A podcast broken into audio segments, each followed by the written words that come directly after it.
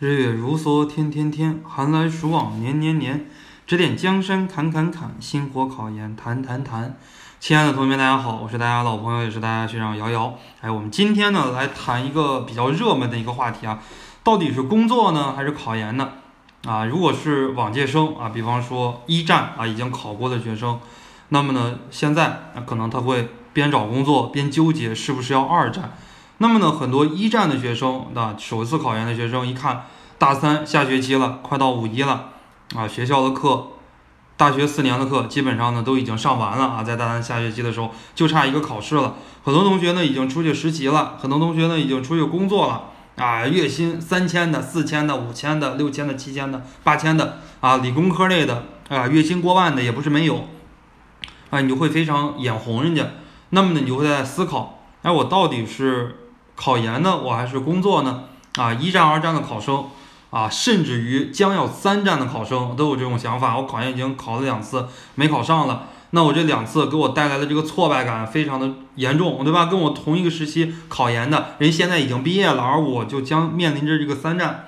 那么很多同学呢都有这个方面的顾虑啊。我们今天这期节目就来给大家说一说啊，到底是工作呢，还是要继续考研呢？啊，而尤其是到了五月。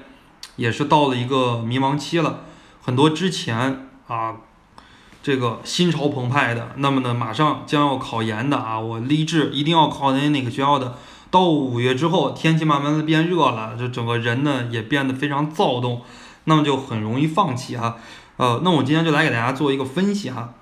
呃，到底是工作还是考研啊？那么工作也不是说不可以，考研也未见得是一个必须的事情。我们客观的来讲，但是呢，如果我们要去工作，我们要注意这几点啊，我给大家进行一个分析啊。第一点呢，就是大家的能力，你想一想，你现在的这个能力，就是够不够将要工作的这个能力？比方说你要当一个程序员，那么你要想一想，我现在这个电脑编程呀，我现在这个网站运营呀，我这个技术是不是好？啊，比方说你要当一个医生，那你就要想想现在自己的这个医术呀，啊，是不是可以呀？能不能考这个啊医师资格证呀？啊，那么呢，假设你是学法律的，你要想一想自己有没有通过司法考试呀？啊，能不能考这个律师资格证呀？有没有这种未来几年通过学习独当一面的这种能力啊？比方说你要当一个老师，那么你想一想有没有教师资格证呀？啊，能不能这么从容的啊？最起码是。不紧张的、不生硬的来给别人进行一个讲课呢？首先呢，我们要考虑到的就是自己的能力啊。如果觉得能力 OK 又不想考研啊，那么当然是可以的了。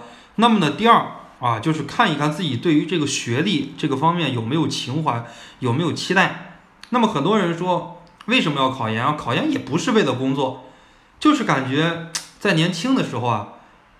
啊，在大学阶段没有读一个好的大学啊，很多同学就吐槽自己的大学啊，这个教学、办公、住宿都是在一栋楼里边啊。你像我的，我当时那个大学就是一样，大学总共有八层啊，就是在一栋楼里边。那么呢，前几层是这个上课，然后呢，中间几层是办公，上边的话所有人都在上面住宿。所以说呢，呃，有的时候呢，我也是啊，有这样对于名校的一种情怀。所以说呢，我当年考研考到了湖南师范大学啊，然后呢又考博考到了湖南大学啊，非常喜欢这种文化，对吧？一说啊，唯楚有才，于斯为盛，怎么怎么样的一种湖江文化，对吧？啊，千年学府，百年名校，什么岳麓书院，怎么怎么样啊？什么湖南师范大学啊，成立于一九三八年啊，在战火中怎么怎么成长啊？一九三八年不就是抗战吗？所以说。有的人啊，他可能像我一样，对于名校啊，可能有一种情怀啊。我们在这个学校里边呢，可以领略一些大师的风采。那有的同学呢，可能比较务实，我我不看这个东西，对吧？我也不太喜欢这些东西。呃，这是一种啊，对于学历是否有期待。那么呢，就是将来的一个就业的方向啊。如果你比方说你就是想做一个这个销售人员，卖房呀、卖车呀啊，或者是卖什么什么也好啊，不把自己卖了就行。呃，假设呢，你要做这样的一些工作，那么当然是对于学历没有什么太高的要求啊，有一个大学本科或者大学专科就可以了。因为比方说，我就是想当一个小学老师，就是想考编，那可能本科学历基本上就够了啊。比方说，就是想在培训学校当老师，本科学历基本上也够了啊。那么呢，假设啊，我以后我想进大学，对吧？那你你至少需要博士学历啊。想进重点高中，那至少需要硕士以上的学历啊。想考公务员，公务员的话，你想考一个好的单位，那么至少你也要求这个硕士的学历啊。好，这是我们给大家说到的哈，就是说，呃，对于以后未来的一个就业方向，还有一点呢，就是我给大家总结的关于家庭条件。那有的同学呢，可能家庭条件比较好。爹妈呢不着急让你就业呀，也不着急说让你这个啊不着急让你出去赚钱呀。那么家庭条件比较好的呢，你可以考研。如果家庭条件非常非常的不好啊，什么大学搞的什么助学贷款呀，然后大学借了多少钱呀，什么在花呗上又借了钱，在这个什么什么网商贷呀，什么支付宝呀，什么京东白条啊，又借了好多的钱啊，还欠了别人好多钱。啊，所以说你要这种情况的话，那肯定是毋庸置疑了。先解决人的这个温饱问题，这是给大家进行了几个维度的分析啊，是工作还是考研？主要是从能力啊，还有呢是我对于学历的一个期待、未来的就业方向以及个人的家庭条件而言。那么我给大家提一些建议哈，因为我作为一个考研辅导老师，这种经验可能相对来讲丰富一些啊，自己本身也是一个大学老师。呃，我建议大家呢，把这个目光放长远一点，啊，为什么呢？因为以后研究生学历可以说是进中小学的一种标配，啊，研究生学历是进中小学的一种标配。那么呢，如果你没有这个研究生学历，你进了这个中小学里边，你也很难混得开，啊，因为很多现在进的中小学的基本上都有研究生学历了，包括公务员。那么呢，第二个方面就是以后考研可以说非常的难。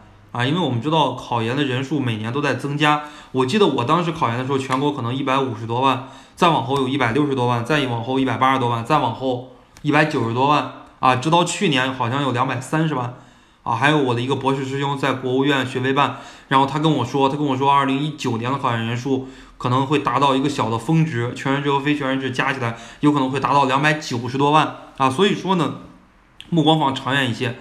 未来考研会越来越难，竞争会越来越大，而且呢，就是你一旦工作之后，可以说你学习的时间就比较少了啊。工作了以后呢，你习惯了这种啊，我每个月赚钱我自己花，你突然一下你没有经济来源了，你要考研再跟父母要钱，你那个时候你都二十大几了，你肯定不好意思再跟父母要钱，你又边工作边考研，学习的时间可以说是少之又少啊，少之又少。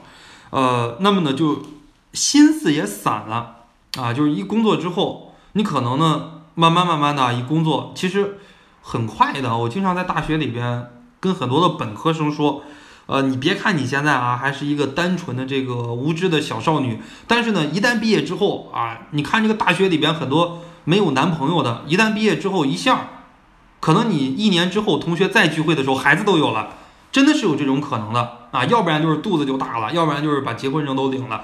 啊，往往在大学里边换过三四个男朋友的，那有可能啊，有可能一时半会儿还结不了婚，真的是这样的啊。因为你到工作之后，你会发现，呃，你就会知道了，什么叫做也不能说是顺其自然吧，就什么叫做水到渠成啊。你一工作之后，你慢慢的，你肯定第一个任务就想的是是配偶，然后就是结婚啊。结婚之后，可能就是当下如果经济条件好了就买房，买完房之后立马就生孩子。所以说这一套。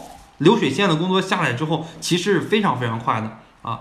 就像胡适在一九二几年北京大学开学典礼上，他曾经说过一句话，他说：“同学们，哎，你们等你们毕业的时候啊，你们再回头看一看过去的四年啊，就是说在你们人生未来的道路上，你们再看一看你们读大学这四年，你们没有哪四年是可以这样心无旁骛的读书的，确实是这样。”啊，只有在大学，只有在学校的时候，父母供着，父母养着，那么呢，可以心无旁骛的去读书啊。一旦离开这个大学的校园，形形色色的这个诱惑，工作上杂七杂八的这个事情，啊，像我以前读一本书，四五百页的一本书，我可能一夜不睡觉我就读完了。现在不行，你现在可能一个月、两个月，啊，那个书还是写了一些什么事情啊，还是没有搞懂。所以说呢，工作以后啊，工作以后是这个样子的。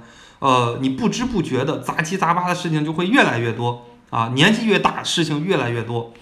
呃，这是我给大家讲的哈，到底是工作还是考研？从几个维度来讲，以及呢，作为一个考研辅导老师，作为一个在高校有着工作经验的老师，来给大家讲一些啊这些事情啊。那我们这期节目就到这儿，大家如果在后续的节目里边希望听到哪一个方面的节目啊？大家可以给我留言。好，谢谢大家。